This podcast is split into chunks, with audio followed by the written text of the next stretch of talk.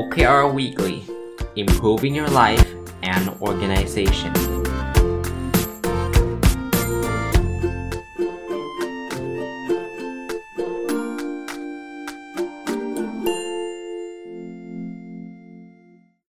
วัสดีครับ ยินดีต้อนรับเข้าสู่รายการ OKR Weekly นะครับ ก็เป็นรายการที่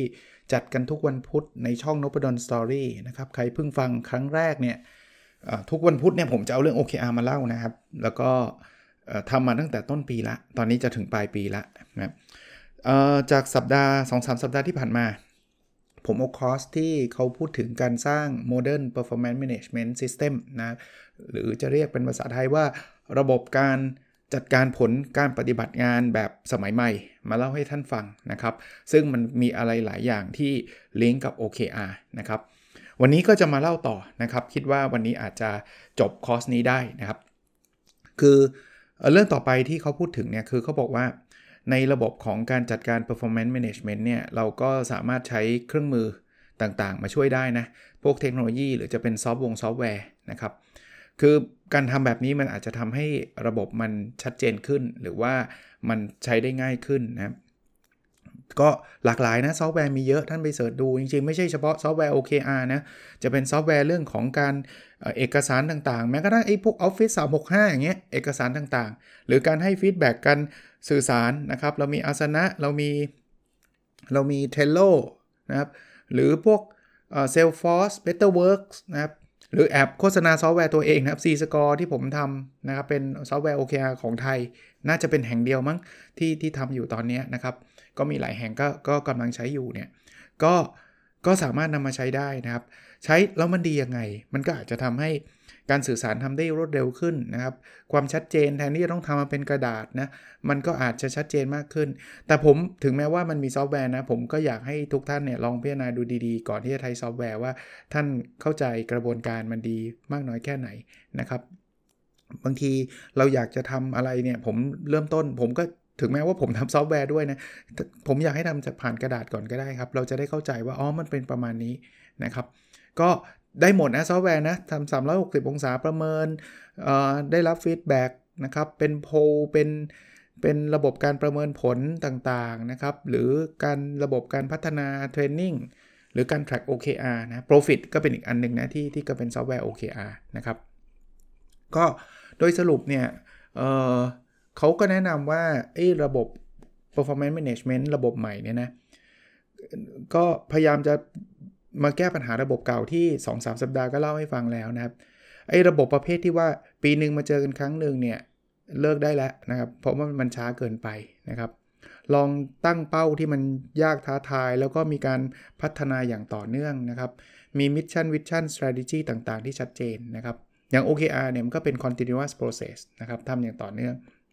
นะแต่ไม่ได้บอกว่า OKR จะมาแทนระบบการประเมินแบบเดิมนะ แต่แต่เล่าให้ฟังเพลินนึกขึ้นมาได้ว่าเออยกตัวอย่างระบบที่มันต่อเนื่องมันเป็นแบบนี้นะครับ อีกอันหนึ่งก็คือเขาบอกว่าเราต้องมีความชัดเจนเรื่องของ value ของบริษัทเรานะครับ ไม่ใช่คำสวยๆ ติดกำแพงนะครับ เราต้องเราต้องเอาให้ชัดแล้วก็ไปสร้าง culture นะครับสร้างวิธีการพัฒนา สร้างระบบการสื่อสารให้มันให้มันสอดคล้องกับ value หรือว่าคุณค่าของบริษัทของเรานะครับ เอ่อถ้าเราสามารถมี framework ที่ชัดเจนก็ก็จะดีนะครับ มันก็เราสามารถเลือกได้นะ ลองไปหาดู framework ต่างๆนะครับ ถ้าเราพูดถึงเรื่องของการตั้ง framework ในการตั้งเป้าระยะสั้น ลองใช้ OKR ดูนะ ถ้าฟัง OKR มาตลอดก็น่าจะเข้าใจว่ามันคืออะไรนะครับ คงคงไม่ต้องมาพูดยาวในในตอนนี้ไม่งั้นก็จะซ้ำซ้อนกับสิ่งที่ผมเคยพูดไปแล้วนะครับ แล้วก็ทำอะไรเนี่ยเขาบอกให้มองภาพรวมนะครับเขาเรียก collective contribution นะครับ ให้ดูทีม performance เป็นหลักนะครับ ว่าทำแล้วมันได้ผลลัพธ์แบบนั้นหรือเปล่า เวลาเราจะให้ feedback พนักงานเนี่ยแยกกันระหว่าง part ของการเขาเรียกว่า personal development เนาะว่าเอออันเนี้ยคุณต้องทำอะไรให้มันดีขึ้นยังไง กับการที่เราจะมาคุยว่าคุณทำได้ตามเป้าไหม แล้วคุณจะได้เงินเดือนขึ้นกี่เปอร์เซ็นต์ทำไมเขาเอาเรื่อง personal development คือการพัฒนาพนักงานแยกออกจากเรื่องการประเมินเงินเดือน เพราะว่าถ้าเกิดเราพูดถึงประเมินเงินเดือนนะโอ้ยได้น้อยเราไม่อยากฟังแล้วพัฒนาพัฒเนออะไรไม่อยากฟังแล้วโกรธเนี่ยถ้าแยกเซสชันกันเนี่ยมันมีโอกาสสำเร็จมากกว่า คนก็จะฟังมากกว่านะครับเลือกอะไรก็ตามเนี่ยอย่าให้มันซับซ้อนนะครับ ไม่ใช่แบบโอ้โห สูตรการคำนวณเนี่ยเยอะแยะมากมายเขาบอกว่าอย่าง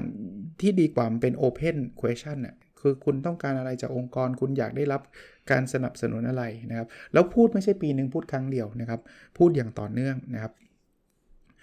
อีกอันนึงเนี่ยคือต้อง train manager ให้ดีนะเพราะว่าบางที manager เนี่ยก็เป็นคนที่ต้องให้ feedback พนักงานประเมินพนักงาน ถ้าเกิดเขาไม่กล้าที่จะพูด หรือว่าหลีกเลี่ยงที่จะพูดเนี่ยเขาก็เขาก็ให้สื่อสารพวกนี้ได้ไม่ดี แล้วบางทีก็เกิดเกิดความขุ่นข้องหมองใจการทะเลาะเบาแวงกันเยอะแยะนะครับ อีกเรื่องหนึ่งนะครับที่ที่อาจจะไม่ได้เกี่ยวกับ OKR มากนัก แต่ผมคิดว่ามันก็น่าสนใจไหนๆผมรีวิวคอร์สนี้แล้วก็อยากรีวิวให้มันครบถ้วนนะครับ ก็คือเรื่องของการจ่ายผลตอบแทนนะครับ จริงๆ เรื่องผลตอบแทนเนี่ยมันก็เป็นมันทำหน้าที่หลากหลายแบบเนาะมันมันช่วยให้เกิดการ recognition นะครับก็คือการยอมรับ คือการที่เราบอกว่าเฮ้ยผมผมยอมรับว่าคุณเก่ง แต่ว่าเงินเดือน น้อยมากต่ำเตี้ยเลี่ยดินมันมันแปลกๆใช่ปะ่ะ ถ้าคุณยอมรับจริงๆเนี่ยว่าคนนี้เก่งเนี่ยไอ้เงินเดือนการจ่ายเงินมันก็น่าจะสมน้ำสมเนื้อนะครับนะวิธีการต่างๆที่เขา encourage เข้ามาคือนอกจากให้การยอมรับแล้วเนี่ยก็คือต้องให้พนักงงานเข้ามามีส่วนในการลองดูที่ว่าระบบฐานเงินเดือนของเราเนี่ยนะมันเหมาะสมยังไงมันแฟร์มากน้อยแค่ไหนนะครับ อาจจะเป็นมันมีโมเดลเยอะแยะมากมาย อันนี้ผมไม่ลงรายละเอียดแล้วกันนะครับ ว่าใครควรได้เท่าไหร่อย่างไรนะครับพนักงานเองควรจะมีโอกาสได้พูดคุยในเรื่องของ salary วงเล็บตรงนี้ก็อาจจะเป็นนโยบายหรือเป็น culture ของตะวันตกด้วยนะ ที่พนักงานหัวหน้าคุยกันเรื่องนี้ได้ แล้วเขาบอกว่ามันควรเป็นกระบวนการที่โปร่งใส โปร่งใสไม่ได้แปลว่าต้องไปเที่ยวบอกเงินเดือนกับทุกคนนะ แต่ว่าพนักงานรู้สึกคับข้อหมองใจน่าจะคุยกันได้ด้วยเหตุด้วยผลนะครับ แล้วที่สำคัญต้องยุติธรรมใช่ไหมคุณตำแหน่งเดียวกันทำงานเหมือนกัน performance เท่ากันแต่เงินเดือนไม่เท่ากันก็จะดูแปลกนะครับ อีกเรื่องหนึ่งก็คือเรื่องการจ่ายเนี่ยมันอาจจะไม่ได้เป็นแค่เรื่องเงินอย่างเดียวนะ มันอาจจะเป็นเรื่องของ flexibility เรื่องของ free time บางคนอาจจะได้เงินเดือนน้อยก็จริงแต่ทำงานน้อยกว่า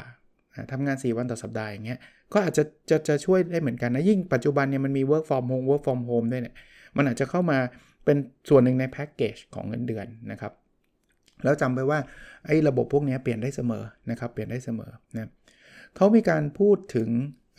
นิดนึงนะครับเรื่องเกี่ยวกับ OKR กับไอ้เรื่องของ compensation เรื่องของการจ่ายเงิน ก็เหมือนกับทุกสำนักหรือทุกตำราเลยครับเขาก็บอกว่าแยกเรื่อง OKR ออกจากการประเมิน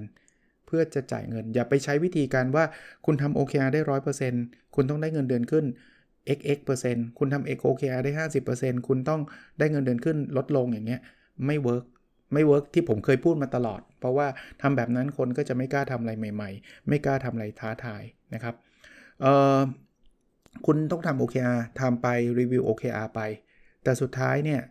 คุณอย่าไปเอารีวิว OKR ไปทำพร้อม ๆ กับการประเมินขึ้นเงินเดือนพนักงาน คนจะสับสน ถึงแม้ว่าเราบอกไม่เกี่ยวกันแต่คุณเอามาพูดต่อกันเนี้ย แยกออกจากกันให้ชัดเจนนะครับเขาก็มีการพูดถึงเรื่องของอการใช้เรียกว่าระบบ OKR แล้วก็มีระบบการขึ้นเงินเดือนด้วยนะครับ เพราะนั้นเนี่ย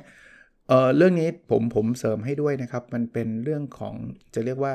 จุดที่หลายองค์กรเนี่ยอาจจะไม่ค่อยระมัดระวัง แล้วก็สุดท้ายเนี่ยมันก็ปะปนกันไปหมดนะ เขาก็พูดถึงเรื่องเรื่องเรื่องระบบประเมินโดยใช้ OKR ด้วยนะครับ ไม่ใช่โดยใช้ OKR นะครับ คือคือคือคอสนี้มันพูดถึง OKR อยู่เยอะพอสมควรเขาก็เลยพยายามจะแบ่งแยกให้มันชัดเจนนะครับอะคราวนี้เขา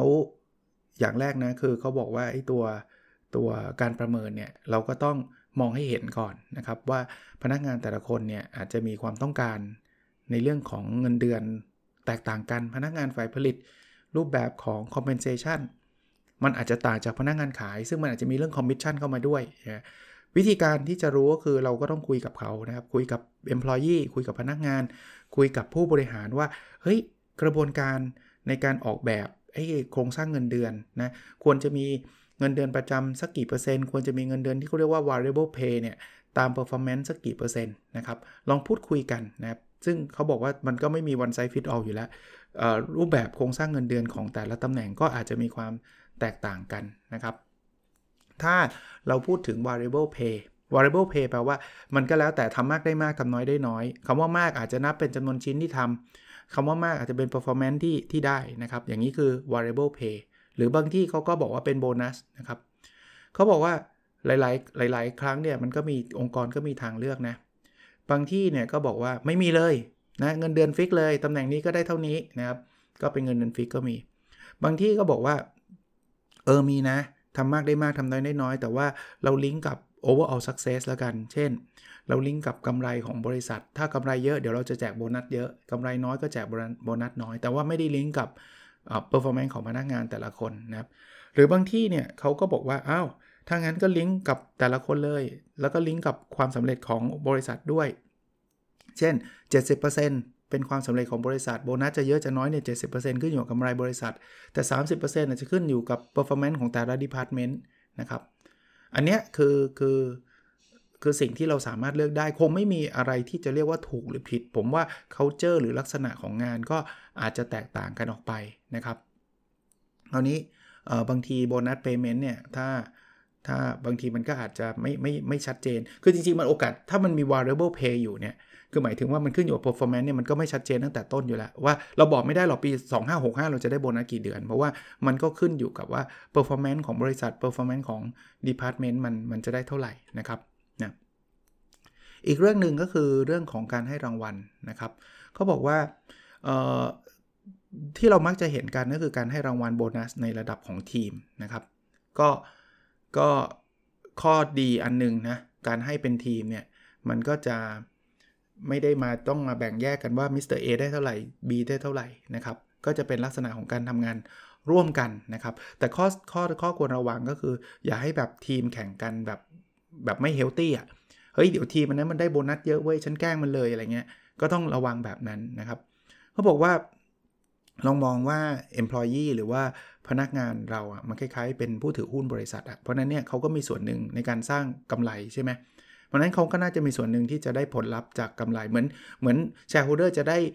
shareholder คือผู้ถือหุ้นเนี่ยจะได้ดีเวเดนจะได้ปันผลหรือจะได้ราคาหุ้นที่เพิ่มขึ้นอะแต่พนักงานก็ควรจะได้แชร์จากจาก profit เหมือนกันนะครับมันก็จะทำให้พนักงานเนี่ยทำอะไรก็มุ่งมุ่งไปที่โกของบริษัท หรือ จะเรียกอะไรนะครับเป้าหมายหลักของบริษัทนะครับ อีกเรื่องที่จะช่วยได้ก็คือการให้รางวัลแบบแบบเซอร์ไพรส์คือการให้รางวัลแบบแบบไม่ได้ไม่ได้เตรียมไว้ก่อนเนี่ยมันจะทำให้คนแบบ wow อะแบบเฮ้ยมันไม่ใช่ว่าทำแล้วเมื่อไหร่จะได้ว่าเนี่ยสัญญาว่าจะให้อะไรเงี้ยไม่ใช่แบบมันมันรู้สึกแบบ wow เขาเรียก spot bonus คือมันเกิดอะไรที่มันดีๆขึ้นมาปุ๊บเนี่ยแบบให้เลยอย่างเงี้ยนะหรือบางที่เขาใช้ peer to peer bonus ก็คือถ้าเพื่อน คนนี้ทำงานทำงานร่วมกันนะ เพื่อนร่วมงานคนนี้ทำงานดีเนี่ย อีกคนหนึ่งสามารถให้โบนัสเพื่อนคนนั้นได้ แต่ไม่ใช่ควักกระเป๋าตัวเองให้นะ คือสมมุติว่าเราแจกโคต้าคนละ 1 0,000 บาทให้กับพนักงานหรือ 1 0 0 0 0 1 0,000 เหรียญอย่างเงี้ยให้กับพนักงาน แต่ว่าเหรียญเป็นเหรียญที่พนักงานไม่ต้องจ่ายเองนะคุณมีโคต้าให้ให้เหรียญนี้กับเพื่อน แต่เอาเหรียญนี้ไปแลกของรางวัลของบริษัท หรือแม้กระทั่งไปแลกเงินกับบริษัทได้อย่างเงี้ยก็เป็น peer to peer bonus นะครับ หรือเราจะให้เป็นพวก voucher เป็น gift card เป็นอีเวนต์เป็นพิซซ่าเป็นอะไรเป็นเลี้ยงอย่างเงี้ยก็สามารถจะเซอร์ไพรส์พนักงาน แล้วมันก็สร้างแรงจูงใจให้กับพนักงานได้นะครับนอกจากเรื่องเงินแล้วนะ สิ่งหนึ่งที่เราสามารถสร้างได้เขาเรียกว่า recognition program อันนี้อาจจะไปโยงกับ OKR ได้เช่นเดียวกัน เพราะว่ามันไม่ใช่เรื่องเงินนะ มันเป็นเรื่องของการยอมรับ ยอมรับของใคร หัวหน้ายอมรับลูกน้อง การที่หัวหน้าชมเชยลูกน้องก็เป็น recognition program เพื่อนร่วมงานยอมรับกันเองนะครับเฮ้ยโอ้คนนี้เก่งมีระบบให้รีบอร์ดเดี๋ยวเมื่อกี้บอกว่า peer to peer ใช่ปะหรือแต่แม้กระทั่งระบบการชมเชยกันนะครับ ก็สามารถทำได้นะง่ายๆ ที่สุดก็คือเขียน thank you note อย่างปีนี้สิ้นปีละ คุณลองบอกให้พนักงานเขียน thank you note ไปยังเพื่อนร่วมงานนะครับ ที่คุณประทับใจที่ที่คุณทำงานด้วยแล้วแบบสุดๆอะนะเขาเขียนไปคนที่ได้รับก็รู้สึกโห ปีนี้ ตอนแรกคิดว่าจะเหนื่อยทั้งปีจริง ๆ มันชื่นใจไว้นะครับ หรือเอเป็นเป็นลักษณะของการสอนงานกันนะครับ เป็นเอ็กซ์เพรสที่คนนี้เป็นเมนทอร์เป็นพี่เลี้ยงนะครับ แล้วก็บอกว่า เออ คนนี้ที่เราเป็นพี่เลี้ยงให้นะเหมือนเหมือนเราเป็นพี่เลี้ยงกับกับพนักงานคนหนึ่งพนักงานใหม่แล้วเราเราสามารถที่จะชมเชยเขาได้ว่าเฮ้ยโหพนักงานใหม่คนนี้เนี่ยพัฒนาการดีมากเลย ที่สำคัญอันนึงนะ อันนี้ผมลองกระตุ้นลองให้ท่านลองฟังแล้วก็ลองไปใช้ดูนะ ปีนี้ทั้งปีนะ 2565 เนี่ยไอ้โทษที 2564 เนี่ย มันมี success story อะไรบ้างไหม หรือมันมี role model มีใครบ้างไหมที่เราเราเราอยากที่จะเล่าให้กับคนอื่นฟังว่าปีนี้เราประทับใจกับการทำงานของคนคนนี้มาก ไม่ว่าจะเป็นเรื่องของการที่เขาทำงานแล้วประสบความสำเร็จในเวทีต่างๆ มีรางวัล ชนะการแข่งขัน หรืออะไรก็ตามนะครับ ที่ที่แบบคุณอาจจะเป็นแบบไม่ใช่แค่คนเดียวอะ่ะ เป็น collect success story ฝ่ายการตลาดมี success story อะไร ฝ่ายการเงินมี success story อะไร หรือว่าเขาเรียกว่า wall of recognition บางทีแปะบอร์ดเลยนะครับ แชร์กันนะ ผมว่าแค่นี้มันก็ก็ชื่นใจพอสมควรแล้วนะครับ คราวนี้ในเรื่องของสรุปนะครับ ในเรื่องของ compensation เรื่องของ recognition เนี่ยเขาก็บอกว่า ถ้าคุณใช้ OKR อยู่ด้วยเนี่ยเรื่องการประเมินเพื่อจ่ายเงินกับเรื่องการคุยกันเรื่อง OKR เนี่ยแยกออกจากกันนะอย่าอย่าทำอย่าทำด้วยกันนะครับอย่ามาอย่ามาปนกันนะครับเเวลาจะจะสร้างระบบการจ่ายเงินผลตอบแทนต่างๆนะครับ ลองพิจารณาความต้องการของพนักงานดูนะครับ การจ่ายโบนัสอาจจะทำได้โดยการดูความสำเร็จของบริษัทนะครับ แล้วเขาก็แนะนำว่า อย่าไปดูเฉพาะความสำเร็จเป็นคนๆนะโบนัสเนี่ยทำเป็นทีมทำเป็นบริษัทจะดีกว่านะพยายามสอนแล้วก็เชื่อผู้บริหารmanager ในการที่เขาจะหยิบคนที่บอกว่าสมมติคือคือพูดง่ายๆว่าอย่าไป dictate อย่าไปบังคับเขาว่าคนนั้นต้องคนคนนี้ต้องชนะ คนนี้ต้องได้โบนัสคือไอ้พวก spot bonus อย่างเงี้ยให้ให้ manager ตัดสินใจเลยแล้วเชื่อเชื่อถือเขานะครับว่า เอออันเนี้ยเราอาจจะให้ budget เขาอันหนึ่งหมื่นบาทเนี่ยคุณอาจจะไปซื้อ gift voucher แจกลูกน้อง แต่ว่าคุณก็ต้องเลือกนะ ให้ manager เขาเป็นคนเลือกนะครับเขาบอกว่าบางทีโบนัสรีบอร์ดเนี่ยมันมันสร้างแรงจูงใจให้กับพนักงาน โดยเฉพาะอย่างยิ่งเวลาเราจ่ายในสิ่งที่แบบเขาไม่ได้คาดหวังนะครับแล้วจ่ายได้ได้ถูกที่ถูกเวลานะ ไม่ใช่ว่าผ่านไป 5 ปีแล้วค่อยมาจ่ายอย่างนี้คงไม่ใช่ อีกเรื่องหนึ่งที่ฝากไว้ก็คือ peer recognition program นะครับก็คือการที่ แต่ละคน recognize ความสำเร็จของแต่ละคนนะครับอะตอนแรกนะ ผมคิดว่าจะจบแต่เนื้อหาผมว่ามันเยอะมากกว่านั้นมันยังมีเรื่องของการสร้างแรงจูงใจกับหลาย ๆ กลุ่มคนในองค์กร เดี๋ยวเอาไว้คราวหน้าแล้วกันนะครับคราวหน้าคิดว่าจบแน่นะครับสำหรับคราวนี้ผมขออนุญาตต่อใน part ที่ 2 ไม่งั้นจะยาวเกินไปนะ ผมทำมาตลอดทั้งปีก็คือ My OKR Diary ที่ผม Record Personal OKR ของผม ตอนนี้ก้าวเข้าสู่ปลายไตรมาสที่ 4 หรือจะเรียกว่าปลายปีแล้วนะมาดูกันเลยนะครับว่าก้าวหน้าไปถึงไหนนะครับ Objective ที่ 1 เรียนรู้และพัฒนาตัวเองอย่างต่อเนื่อง Key Result 1.1 อ่านหนังสือสะสมให้ให้ได้ครบ 120 เล่ม ทะลุไปนานแล้วนะครับ ตอนนี้อยู่ที่ 154 เล่ม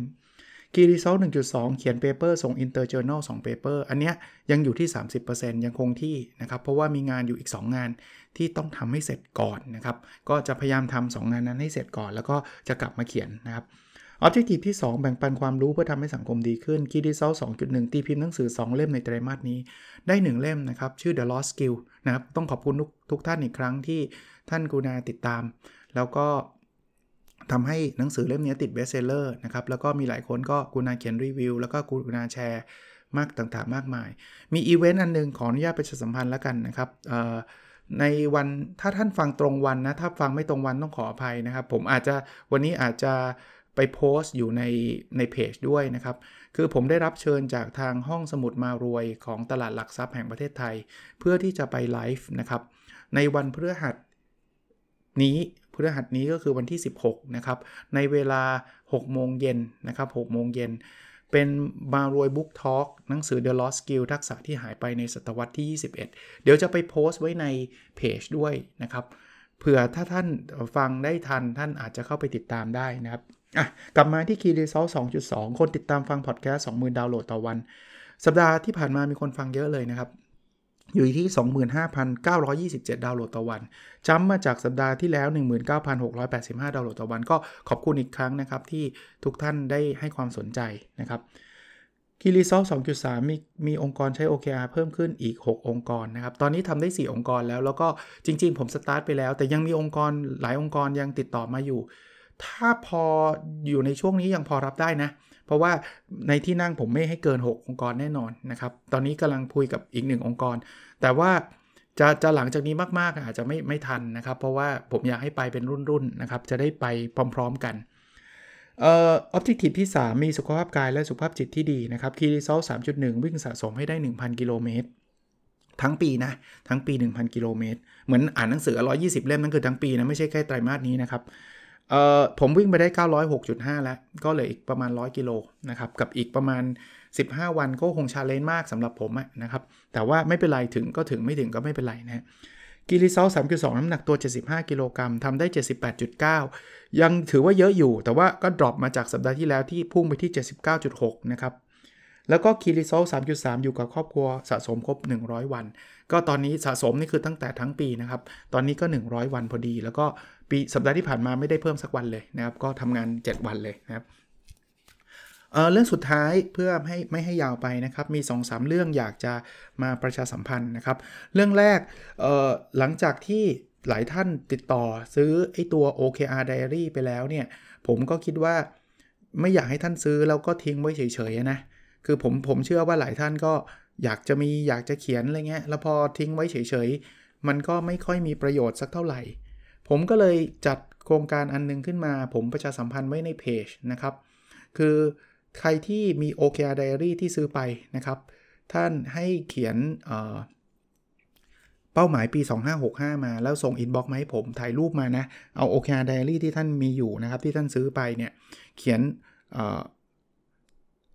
เป้าหมายมา แล้วผมจะมีรางวัลเล็ก ๆ น้อยๆ ส่งให้ท่านไม่ได้ให้ทุกท่านนะครับ ต้องบอกว่ารางวัลมีจำนวนจำกัดบอกไว้ก่อนนะครับ แต่ว่ายังขออุบไว้ก่อนว่ารางวัลคืออะไรนะครับ แต่จะมีรางวัลแค่อยากกระตุ้นให้ท่านได้เขียนนะครับอันนี้คืออันที่1นนะที่อยากจะประชาสัมพันธ์นะก็ไม่ได้บังคับ แต่ว่า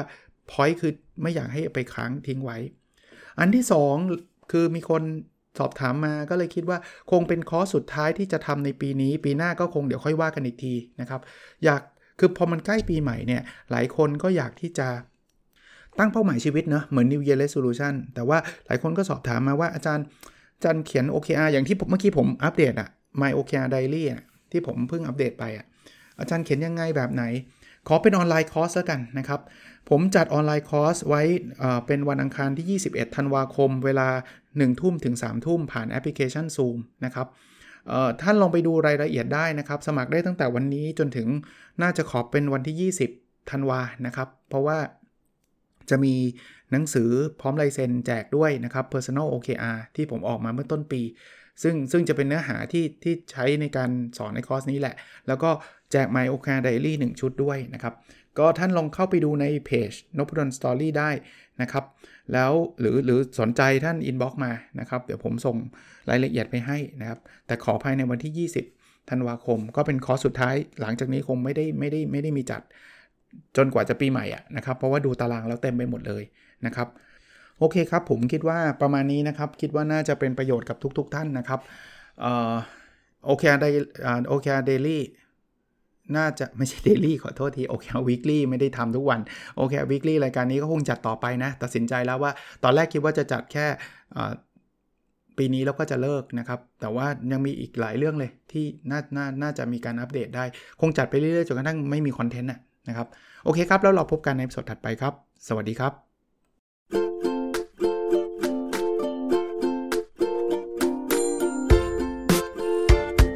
The OKR Weekly Improving Your Life and Organization